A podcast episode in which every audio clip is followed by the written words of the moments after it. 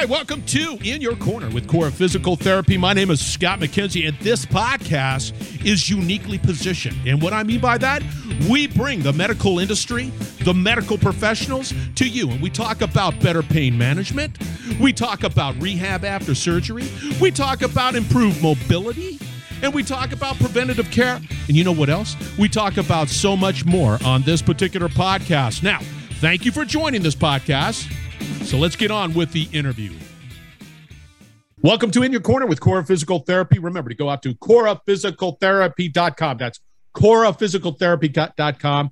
Find a clinic near you. That should be your first place, coraphysicaltherapy.com. When you want, uh, you know, a journey on this road of better health, coraphysicaltherapy.com. How you guys doing? Awesome. Welcome to the podcast. Good, good. I'm excited for this conversation. It's something that I feel like I can contribute sort of a little bit. All right, listeners, we're going to be talking. A little, what was that? What was that? I said I maybe a little bit. I think I can. A little bit, a little bit. We're going to be talking a little bit about ACL injuries, the prevention and on the field management, and and much, much more. Before we get into that topic, let's go, Brian. Give us a little four one one on who you are. Tell your uh, story to everybody it's a boring story. Um, I'm, I'm, Brian Anderson. I am the uh, director of what Cora calls its Active Tracks program, um, which is its sports medicine and community outreach program. Um, been a certified athletic trainer now since 2004, um, and have had the pleasure of working with athletes across all levels, from high school, middle school, all the way up to professional, um, and have seen a, a, a few, I would say a few um, ACLs in my day. yeah, I can imagine. Quite, quite, a lot. Yeah, yeah. You're that. You're that good, I guess you could say. Matt, give us a little bit about you, your story, why you're such an incredible professional, and I'm not going to ask you anything about James Conn. yeah, uh, my name is Matt Lorimer uh, from Scotland originally. Uh, I studied PT there qualified in 2013. Um, I've been over in the States since 2016. Uh, lots of different positions, inpatient rehab, travel therapy. I started with Cora just over a year ago. Um, so I'm the clinic manager at Deerfield Beach. Um, so kind of enjoying settling into the role there. Um, I have a lot of experience kind of working high level orthopedics, sports injuries. Uh, I spent three, four seasons with a professional soccer academy in Scotland, Rangers Football Club. Um, so got a lot, a lot of good experience there. By the way, uh, I'm a big fan of uh, Scottish rugby. They didn't do well with the uh, rugby six thing going on. They, they, they nah, nah, not too good at the moment. The Scottish teams are are uh, kind of on the down at the moment, but struggle. We'll, we'll come back. Oh yeah, yeah, you better And by the way, you've been here since uh, 2016. You still have an accent. Just FYI, just I can hear a little bit of that accent. Just a tad. Just a tad, right, right in my ear. All right, let's talk a little bit about ACL injuries, and of course, it's going to wrap around uh, soccer and and pretty much. Is this the season for a lot of soccer? This is right. This is sort of like when uh, kids get out there in soccer. How, as a father, as a uh, father of a daughter who used to uh, play soccer, and uh, we used to do the traveling thing, which uh, I'm glad we don't do that anymore. But uh, let's just say it was an experience. However, we never talked about any sort of preseason screening, anything. It was like, "Hey, you're on the team. Let's go." And no, no pre anything, no involvement. Talk to us a little bit about it. Is there a way of being able to sort of ensure that? Kids and adults are don't you know end the season in a wheelchair or something. Talk to us about that. Uh, matt to you. Sorry i got two. Normally have one but matt you. Yeah i mean i, I think uh, a lot of it is to do uh, with education you know for coaches athletes parents um, you know about for the potential risk of injury. Um, during the season, you know, and what we can do as athletic trainers and physical therapists, you know, where we come in in terms of being able to screen players um, for for risk of injury, you know, um, as well as you know providing just general education, uh, you know, health promotion, um, appropriate things they should be doing in terms of nutrition, hydration, Um, but definitely at the, the kind of travel soccer grassroots level, I feel it's kind of lacking um, the kind of sports science and physical therapy input. When you go to, you know, a professional soccer academy setting or, you know, college level, um, you're going to see, you know, more of that kind of um, health, health, health professional input. Um, whereas at the travel soccer level, you know, it's still kind of lacking at the moment. So I think again, you know, a, a lot of it comes down to kind of education and just kind of letting people know what we what we do. I, now, Brian, I, I, I agree with you 100 percent on that one, uh, Matt. And I, I I don't. Is there a way of being able to increase that education for parents and coaches? Because there's a there's a slew of kids out there getting ready to play, or they've been playing, or whatever it is. They're getting there's a slew of kids how do we improve that education for these uh, these parents and coaches? I mean, honestly, get out there, right? Um, we do it a fair amount with Cora, but uh, again, you you have a talk and you invite people to come. You know, dangle a carrot and make sure they get there. Um, you know, when we talk about prevention, Matt's absolutely right. Education, so knowing. Uh, I mean, honestly, when we talk about youth soccer, so you're right. There's a lot of soccer going on right now, but it depends on the season, right? And travel soccer, as much as we all love it, um, I mean, we cover these tournaments all the time where they get out there and they play 10 games in you know, four days or something. So again, that educational aspect of how much is too much, when, you know, how much, how much exertion to, to rest, how much playing time should I be doing over that course of time? Because obviously the more yeah. conditioned you are, the, the, the more fatigued you are, the more these things tend to happen. Um, in general prevention, um, aside from edu- like Matt talked about education, um, there's a few quick things. I mean, there's no real just like test. We can talk about functional movement screenings um, and the ability, you know, to move your hips and do these movements that soccer requires. But really, it comes down to strength, right? So, how well can somebody protect that knee with hip, core, thigh strength, um, the ability to kind of attenuate forces and and run and cut. Um, you know, will tell us if they're able to do this.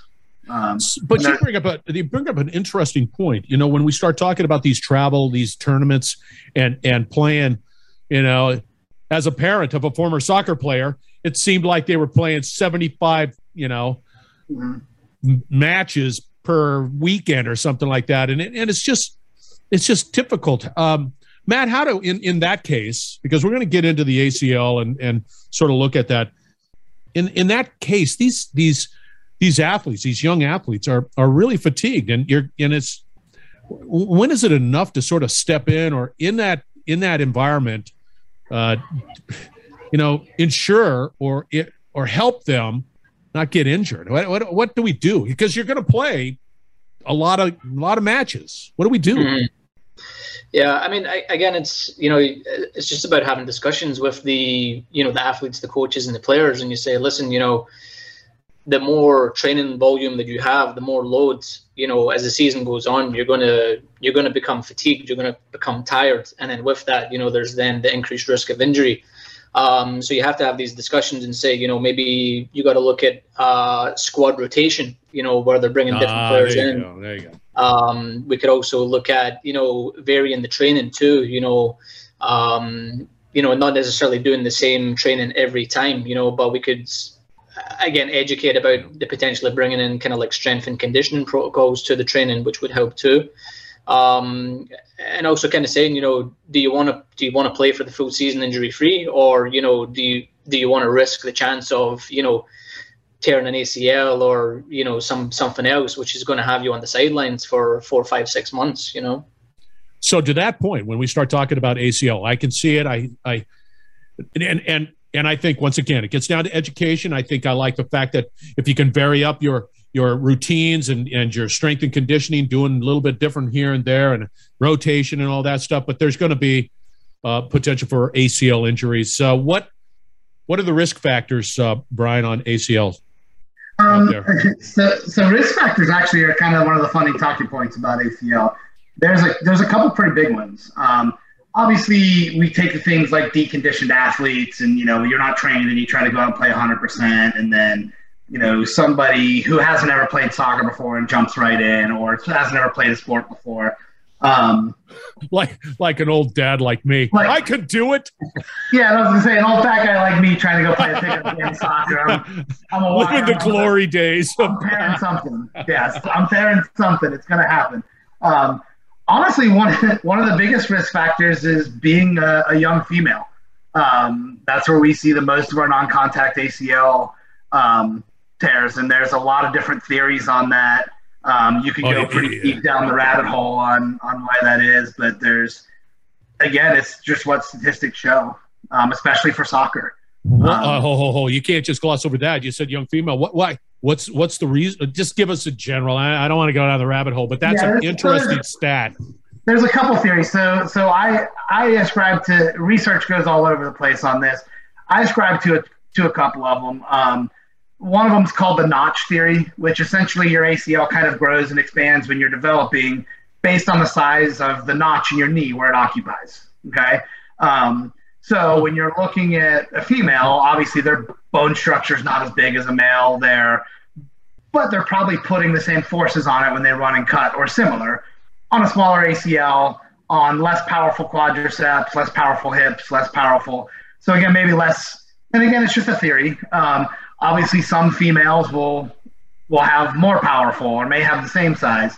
Um, I look at kind of the whole thing and say, with female sports right now are, I mean, legit. So they train hard, oh. they work hard, they do. I mean, they're out there killing it. So we take a naturally more petite frame and bone structure and ligament structure overall compared to men and we're almost putting the same or more forces on it because there's trains now, you know, in the last 20 years or 30 years, you know, they're doing the same high intensity, you know what I mean? So you see these soccer players and they're just ripped with these big quads.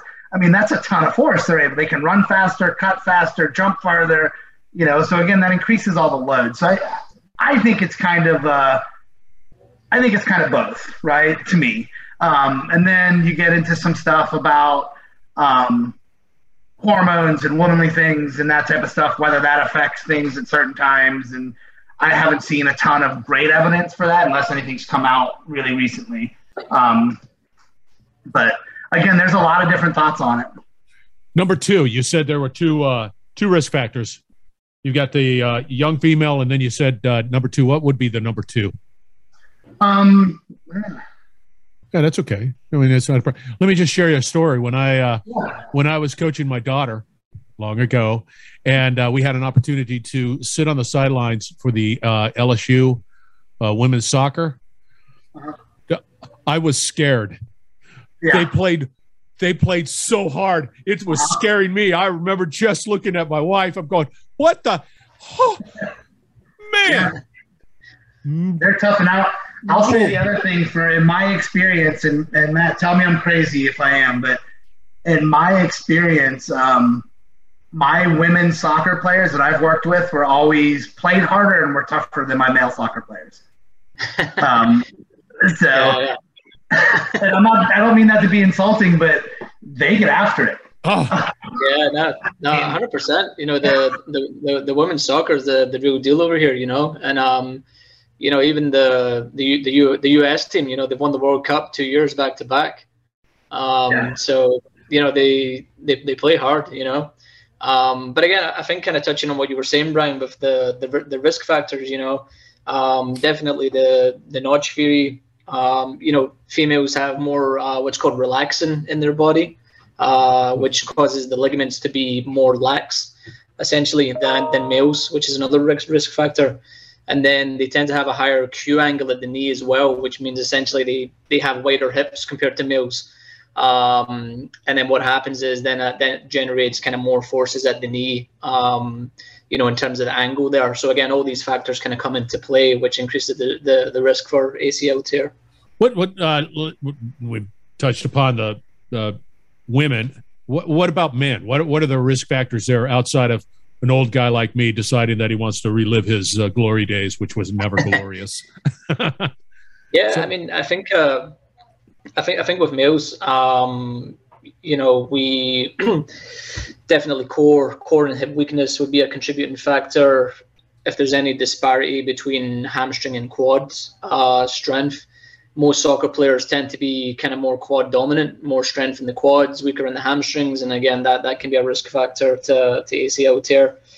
Uh, poor quality movement patterns, you know, as Brian was saying, you know, soccer is a very dynamic sport. Lots of, you know, leaps, bounds, cutting, change of direction you know all these things being done at a much higher intensity compared to you know say the way soccer was played 15 20 years ago you know it's more more force through the body you know and then with that we have increased risk of injury um, other things that can contribute as well is you know uh, footwear for example you know if if they they have the wrong studs on you know you could get potential almost kind of stuck in the grass and you get a torsional type movement um, which could could could uh, risk a tear too. And then just kind of more more general stuff you know poor quality sleep poor poor nutrition poor hydration um, and pre- previous injury as well is uh, probably one of the, the number one predictors of has of has there injury. ever been any conversations around just the equipment like cleats and that's too big and it's small and it, you know uh, it- has there uh, Brian Um, I, I'm not sure about the cleats. I know there was a lot of a lot of research done on the difference between playing surfaces um, a while ago on like AstroTurf versus the Astro Play or whatever they call it, the simulated grass versus actual grass. Um, no okay but I don't know about actual cleats. My my question, Matt, and you tell me about soccer. The difference between positions, I got to think, is something as well. Oh, right? true. I mean, there has to be a higher percentage just due to running and cutting. Um, but maybe Matt can answer the question about the cleats too. Yeah, yeah. I mean, in, in terms of positional play, you know, I probably, I mean, the, the the way the game's played this these days, you know, it's played at such a high intensity. You know, your your fullbacks, your wingers, your forwards, you know, all these guys are kind of running at, at, at, at high speeds. You know, and they've record they've recorded, you know, players running as high as 29, 30 kilometers an hour. You know, um, and again, when you're performing these activities at such high intensities, high speeds, you know, then you you you have those increased risk factors. You know, um, myself, I was uh, I tended to play midfield. You know, midfielders can sometimes get away with you know kind of reading the game a little bit more, um, being better positionally, which means um, you know they don't necessarily have to cover as much ground as quickly. So maybe potentially they're at at decreased risk. Um, in terms of the cleats, um, yeah, I mean, I'm not really sure if they've done. I mean, they probably have done a lot of research into the way cleats are made over the years, you know. And you look at all the the the, the new kind of footwear that comes out, you know, by Nike and Adidas, and they all kind of look very similar the way the studs are made. Um, I think the stud depth is definitely smaller than it used to be, uh, and I think again that decreases the risk if the if this you know essentially the studs aren't protruding as far into the grass, then we have less risk of kind of sticking and then getting that sort of torsional action. Yeah, it, it, that was that was one of those things that uh, always when I uh, looked at football players, and then they assess the turf, and then they decide decide, well, I'm going to change my cleats out and do this, and they get it all dialed in. And, and people are walking around and look like they're on stilettos, right? These feet are just so big, and they're like, "Oh, come on!" Yeah, doesn't make that much of a difference. No, it doesn't. It I, doesn't. I I feel like I need to add it. Soccer. So most ACLs are the the traditional ACL you think of as non-contact, but I mean, there's also a risk of somebody slide tackling you and, and doing a pretty good job of tearing your ACL for you. Um, so again, um, so, so speaking of like there's there's the there's thought out there about braces and wearing braces and is that even a, a pla- does that even help wearing a brace and is it even possible to wear a brace i don't know give uh, brian give us a little you know it's possible, right? Um, I would say you'd probably have to torture a soccer player to get them to put a brace on prophylactically. Um, we see we see prophylactic braces a lot in football with our linemen because of people constantly falling into their legs. Yeah. Um, the question of whether that actually helps a, a ton with a with ACLs, um, I don't I don't really know because ACL is more of a rotational type injury in your knee. Um, I mean, honestly, there's some fair research that a brace helps decrease some of that rotation. but I think most of it, if you see a brace on a soccer player, they've probably already torn their ACL and gone through surgery, is my guess. Um, and you're trying to basically give them just as much protection as you can. Um. So even if it's a little bit, even if it's a check rein, a little bit. Um, but yeah, I mean, I we're talking soccer players that used to complain, you know, a grade two ankle sprain, they didn't want tape on their foot, you know, or trying to get them to wear an ankle brace. put put a big clunky knee brace on them just isn't. Yeah, it, it's funny. Every every uh, every match I've seen on a pitch, I don't I don't recall seeing a big old knee brace. I just yeah. I don't care where. Well, and, and soccer is funny because uh, at least in Florida in high school, your brace, so you have this big clunky knee brace on, and then they have to pad it. So in other words, as an athletic trainer, I actually had to make custom padding around all the metal parts of the brace. so you take a brace this thick, and now it's this thick, and it's you know this wide hanging off the side of their leg. And I'm like, listen, if you want to play, this is how it this is how it has to be done. You know. Right. Uh, but yeah, look I like, God, I look like a Michelin man after a while. I go, God. Yeah, and that's and that's why I say you're you're probably never going to see somebody wear something preventative, right? Um, but then it cuts down to uh, uh, strengthening, conditioning, mm-hmm. and making sure that you're you're you're you're at least at peak health to do it, and and I, I can understand that. Um, Matt, is there any benefit that that you can see, sort of data wise, that uh, if I had a sort of a pre-screening assessment, how does that sort of roll out compared to maybe some other uh, athletes that don't sort of get that pre-screening, saying, "Hey, do this, watch this," you know, give us a little background. Yeah, yeah. So, I mean, in terms of the kind of pre-screening screening assessment, you know, we'd be looking for a lot of different things. Um, you know, weight, posture. We'd be performing a functional movement screen, where essentially we take the the athlete through um, I think it's what it's eight different positions. Um, you know, and then from that we can we can we can come up with some data which can show asymmetries between the left and right side, which can help predict injury. Um, studies have shown the the you know the FMS is um, is is good at being able to kind of predict injury in athletes. Um, although I read a study recently which actually said that it was there was no uh, there was no correlation. So again, it's kind of kind of mixed reviews.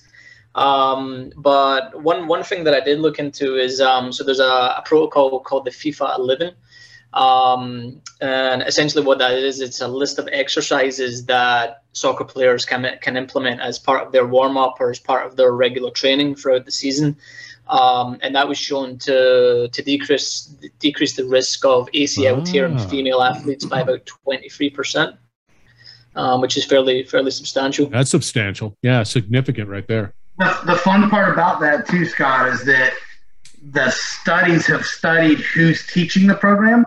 So honestly, like again, is it an athletic trainer? Is it a physical therapist running these programs? And it's just as effective if if Matt teaches a coach to do it and a coach runs it every day. Yeah. Or even a player runs it every day. As long as they do that warm up every day and before every game, you still see that reduction. Do you see any benefit, and this is to you, Brian, do you see any benefit for having sort of a throughout the season, some you know, kids play all all year round, throughout the season having sort of um, assessments, seeing where they're at. You'd add something at the beginning and then sort of midway through and so on and so forth. Just have sort of these uh, assessments throughout the year. Absolutely. Yeah. I mean, I, I, so, I mean, we, everybody needs a physical before they start a sport at the beginning of the year. Um, not only musculoskeletal and performance wise, but cardiovascular, all that stuff. We need to have a baseline. We need to know that yeah. there's anything that they're going to have a problem. I mean, obviously, there's worse things than an ACL, um, but we need to know that all this stuff is functioning properly. And then a good musculoskeletal or a functional screen should be a part of that. Um, I mean, you talk about an ACL and a number of other things. Your season's over. Depending on when it happens in the season, your next season might be over as well. Um, so, and it's going to cost a lot of money and a lot of downtime. Um, so it makes sense to do this, right? For a little Huge. bit of finding somebody to do it and finding somebody to implement it. And, um, and this is the argument we make to the clubs of like, let us help you with this. You'll see such a difference, right? You'll see such a difference not only in injury prevention but in how they play right i mean there's science behind this and there's Um, and then, yeah, absolutely. If there's a break in the middle of the season, kind of doing an inventory. I mean, a good athletic trainer is going to know what's going on, but um, there absolutely needs to be. And then I, I always, I heard one of my professors say but I always wanted all of my kids to end the season as healthy as they started the season. Um, it's not always possible, but we want to take an inventory of, hey, get this fixed, right? Yeah. So you may have a little bit of an off season now. Let's get this fixed. Let's get this ready. Don't come back next year and be like, yeah, you know what? My ankle's still banged up from last year. You know, let's get that taken care of now. Um, so I think you're absolutely spot on. There needs to be kind of an ongoing assessment, knowing skill level, knowing that type of stuff um, to prevent yeah. things. So it's going to happen. Somebody's they're going to get injured. Let's just say it's an ACL. Mm-hmm. Matt, take us through a process of saying, okay, it it happened. What what's next? What do we do? What what can some of these athletes expect from from an injury? And of course, various degrees. So take us through a process. Mm-hmm. So I mean, um, if you if you want to switch it back to Brian, he's probably better to start this because he's going to be dealing with the on-field management and then and then come to me. I'll talk okay. about the clinic stuff. Then disregard that last thing, Brian. I'm not going to restate my question. You heard it. Sure. Um, so there's, I mean, there's a couple different things. I mean, number one, absolute, absolute necessity is a correct diagnosis, right? So we need a good on-field eval. We need to know. I mean, the first thing as an athletic trainer you do is eliminate anything that's an emergency, right? Is you know, is it an ACL? Was it a knee dislocation or a subluxation? We I've seen two or three of those, and they're absolutely medical emergencies. Um, so again, knowing exactly what's going on, is it a fracture? Is there a fracture associated in an ACL? So, and then your next step really is going to be home care and then follow up. So again, we're probably going to put you in an immobilizer to, to stabilize yourself. You're probably going to be on crutches, um, at least until you see the doc and we know exactly what's going on. Um, and honestly, I'll probably get you going on some treatment type stuff, you know, swelling control and, and honestly muscle control type stuff. So isometric type things. Cause yeah, the first thing that happens when your knee swells is your quad shuts down. So you start to detone immediately. And it's one of the most important things that we keep and get back after an ACL. Um, so I'll probably start you on that stuff and then you'll see an ortho. Um, and you're going to get an MRI. Um, and then I would say, my gosh, probably an average of two to three weeks after injury, you'll probably have your surgery. Um, and nowadays, they're doing a lot of more and more. I see it anyways. And Matt, you can correct me if you're not seeing it in the clinic, but prehab is a natural part of the injury. So actually, we're doing rehab before you have your surgery hmm. because your outcomes are actually better the stronger you are going into surgery. Yeah, yeah. I, I mean, you've seen that a lot over the you know, last 10, 15 years, you know, hip replacements, knee replacements, you know, all these orthopedic surgeries, you know, prehab's a big, uh, a, a big push for that at the moment, you know, because it kind of sets the patient up for, you know, surgery and then post surgery, you know, they're already in a good kind of strong functional position when they come and see us on the other side, you know. So again, the same thing for for ACLs, you know, as you said, you know, definitely doing that prehab before before surgery, um, before they come come and see us in the in the clinic, you know um, when when they come see us, you know, it's either going to be, as Brian was saying, you know, they they might have the ACL surgery, or depending, you know, they, they might opt to treat it con- conservatively. Um, you know, so the patient's going to come into the clinic. They're likely going to have a knee immobilizer on to prevent that kind of uh, extension. Um, and, and we're going to do a, a, full physical therapy assessment for them, you know. Um, we're going to look at the, the range of motion. We're going to look at the muscle strength, um, we already know what the diagnosis is, so there's not really we're not going to do a lot of special tests. Um, you know, maybe just uh, like a Lachman's test or whatever to see if there's any kind of gross instability um, in that knee. Um, I always like to be upfront with my, my my patients, my athletes. You know, if they're you know the, the plan is to get back and play soccer, you know, then you know you, you got to be upfront and say, listen, you know, this is going to be a good six six months minimum, you know, to get you back to to the sort of level you need to be at to be uh, kind of performing soccer at a high level. You know, um, for slight for slightly See, that seems fast. Six months ACL. That seems and and being back on the pitch. six months minimum. Minimum. Yeah, but, but that's being op- being optimistic. I'm say that's probably the fastest I've ever seen.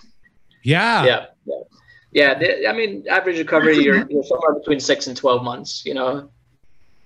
Yeah, because it's, I mean, uh, usually if you, if you see that, it's a, uh, and I'm going to quote an orthopedic surgeon I used to work with, but it's a professional athlete, and I, I had one that was like a month out, and it's like nothing had ever happened to him. Um, quads were 40 inches around and just ripped, and um, he was a running back um, in the NFL. And uh, I remember going and talking to the doc, and I'm like, "What am I supposed to do with him?" And he's like, "Do core, do abs, do this, do I don't know, but you got to keep him doing something." And I'm like, "How does he look that good?" And he he told me, "Brian, um, he might as well be he might as well be a different animal than you."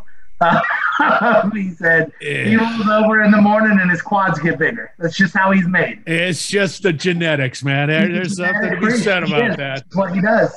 Um, he's he's amazing. Like he's it's just incredible. But yeah, it's um that's where you see your your kind of quick ones. So, Me, uh, it takes two years probably. yeah. So, final questions here, uh, Matt. How do you sort of begin to screen and saying, yes, you can go back to playing soccer at 50% or thir- I don't even know how you can even gauge 75%, but how do you, how do you, uh, how do you assess that and say you're good to go? Yeah, I mean, there, there's certain tests that we can that we can run um, to kind of decide whether the the athlete's ready for return to play. Um, you know, we'd definitely be looking for for you know no swelling in the knee, full active range of motion, five out of five on MMT. You know, you would want the affected side to be within 80 to 85 percent of the unaffected side um, in terms of muscle strength. Um, if you have access to some higher level machines like uh, isokinetic dynam- dynamometer, you know you can very accurately assess the muscle strength. Um, which again, a lot of athletes at a higher level, you know, they'll the they'll have that input. Um, other things that we we can do, you know, we can look at uh, balance tests like the Y balance test. Um, you you wouldn't want any asymmetries on that. Um, and then kind of looking at like uh, different things like hopping actions, you know, like uh, a triple hop. Um, again, we would want that to be within a certain range, um, you know, to, to kind of show that essentially the affected side is pretty much on par with the unaffected side or there, there or thereabout, you know. Um, what about yourself, Brian? You have any other tests that you, you like to use? Yeah, I, I've done the isokinetic dynamometers a lot. Um, and I think they're a fair judge of telling you if they're ready to start some functional stuff. But to me, and again, I'm an athletic trainer. It all comes down to function. So I like single, single leg, broad jump for distance, um, triple hop for distance. I like vertical leap. I like, you know, and then I like. I just got to see somebody move. Um, so again, if I'm trying to determine if you're ready to go out and do something as dynamic as soccer, I need to see go do dynamic stuff. I need to see you run and cut. I need you to see. I need to see an unplanned cut. I need to see unplanned change of directions. Um, and we need to push that stuff. Um, and then it's going to be. There's very few times where they will, boom, you're ready to go back. Most of the time, it's, uh, hey, we're going to come back this week and we're going to do this stuff. And if we do all right with that, and there's no swelling, no pain, next week we're going to do this stuff and we'll we'll amp you back up over over a couple weeks. So, Yeah. so the last of the last questions that I lied the last time for saying that it was the last of the questions. So, do you do as you begin to apply uh, physical therapy to the injury? Do you gauge the progress of that athlete and saying, "Oh, yeah, yeah, you're tracking, you're five by five, you should be good, and it's all trending in the right direction"? Do you do you do you do that throughout the time and saying, "Yep, you'll be ready," and so it's not a surprise when you know they they achieve what they need to achieve whatever it is Yeah, I mean, I- think as as Brian's saying, you know, it's constant constant progression and then reassessment, progression, reassessment. You know, um, we can have a rough time scale in mind, um, but it's not set in stone. You know, if we have the athlete perform certain movements and you know there is some discrepancies there or it doesn't look um, particularly pretty, you know, with some of the dynamic movements, you know, then we're gonna we're gonna say, hey, listen, you know, let's hold off on returning to training for another few weeks. Let's work on, you know, some of these more high level dynamic movements, you know, cutting, landing, bounding, plyometrics, all these different components that we can kind of bring in to make sure that that, that uh, player is 100% before we get them back on the, the training field. So you don't yell at them, right? Yeah, we, do it, we do it in a nice way. you know, it's, it's funny you bring that up, Scott. Again, remember our population here. We're talking about athletes, and a lot of times very, very high level athletes. Yeah, they're competitive, competitive people. So you know, and Matt talked about it, but you you got to give them, got to give them goals. You got to dangle that carrot in front of them. So hey, if we get to 85% of contralateral strength on the, uh, on the dynamometer, you get to go outside and do rope drills. You know, if we do this, you get to go outside and run. You know, so again, it's a, and, and most of us look at it and go, I don't want to go outside and do rope drills. I was going to say, wow, I I don't want to. But it's a big deal, and and again, is you learn, and Matt, I'm sure you've gotten this too, but any way you can incorporate something functional, something sport related into that rehab, and it could be something stupid. Um, it makes such a big difference and keeps wow. them engaged.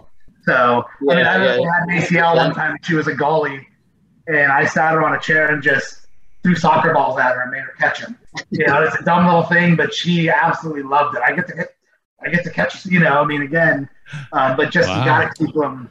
It's a it's a hard deal with psyche because there's always anytime you remove an athlete from their sport, um, not of their own volition, it's there's a depression that sets in. Yeah, yeah, yeah. yeah. And uh, hundred percent, you know, even you know, having played soccer myself, you know, as soon as I get a ball at my feet, you know, I'm happy, you know. And then from a therapy point of view, you know, if I can if I can bring that into the sessions, you know, to to lift the spirits of the the player too, you know, you know, then you want to do that, you know. I had uh, a guy in the clinic recently. It wasn't an ACL. It was a, like soft tissue. It was an IT band issue. But again, you know, from fairly fairly early on, you know, we started to incorporate ball drills. You know, single leg deadlift into volley back. You know, using the Bosu for squats with a header. You know, ladder training, change of direction with little half volleys, stuff like that. You know, which really kind of kept his interest because um, I mean sometimes therapy can get a little bit um, monotonous, you know, just in terms of delivering the exercises. So you want to keep it interesting for them.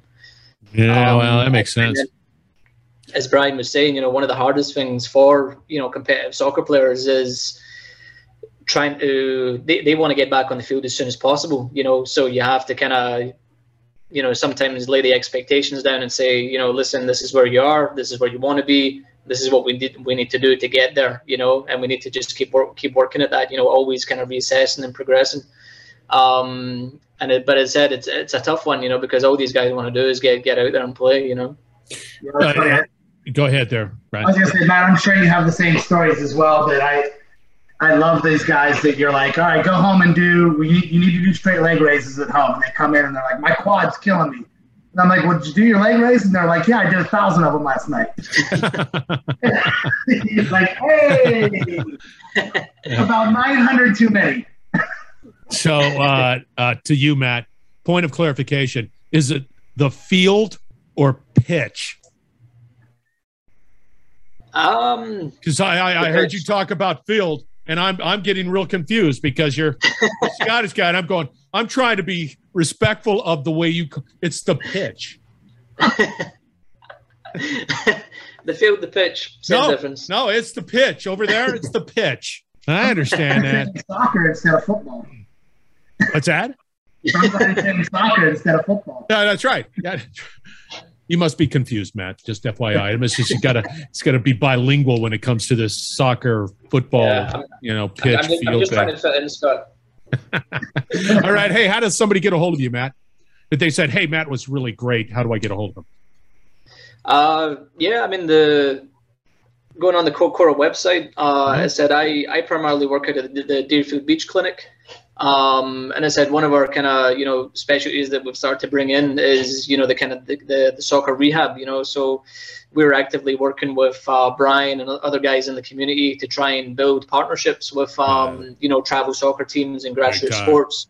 You know, to try and build that uh, relationship so we can bring uh, bring more of these athletes in and help help educate them. You know, because as I said, it's not you don't have to wait until you're injured to to seek out therapy. You know, there's a lot of preventative things that we can put in place to to essentially prevent injury and keep them healthy throughout the season. I like it. I like it a lot. Brian, how did they get a hold of you? Um, I'm not in. I'm not in a clinic or any one clinic, anyways. Uh, easiest way: B Anderson one at CoraHealth.com. There it is, right Anderson. So you're the you're the only one. Uh, there's no other Anderson, right? There's no. I, I don't know, but they put a one after my after my emails. There. Oh. Okay. B Anderson one. I think they're just letting me know.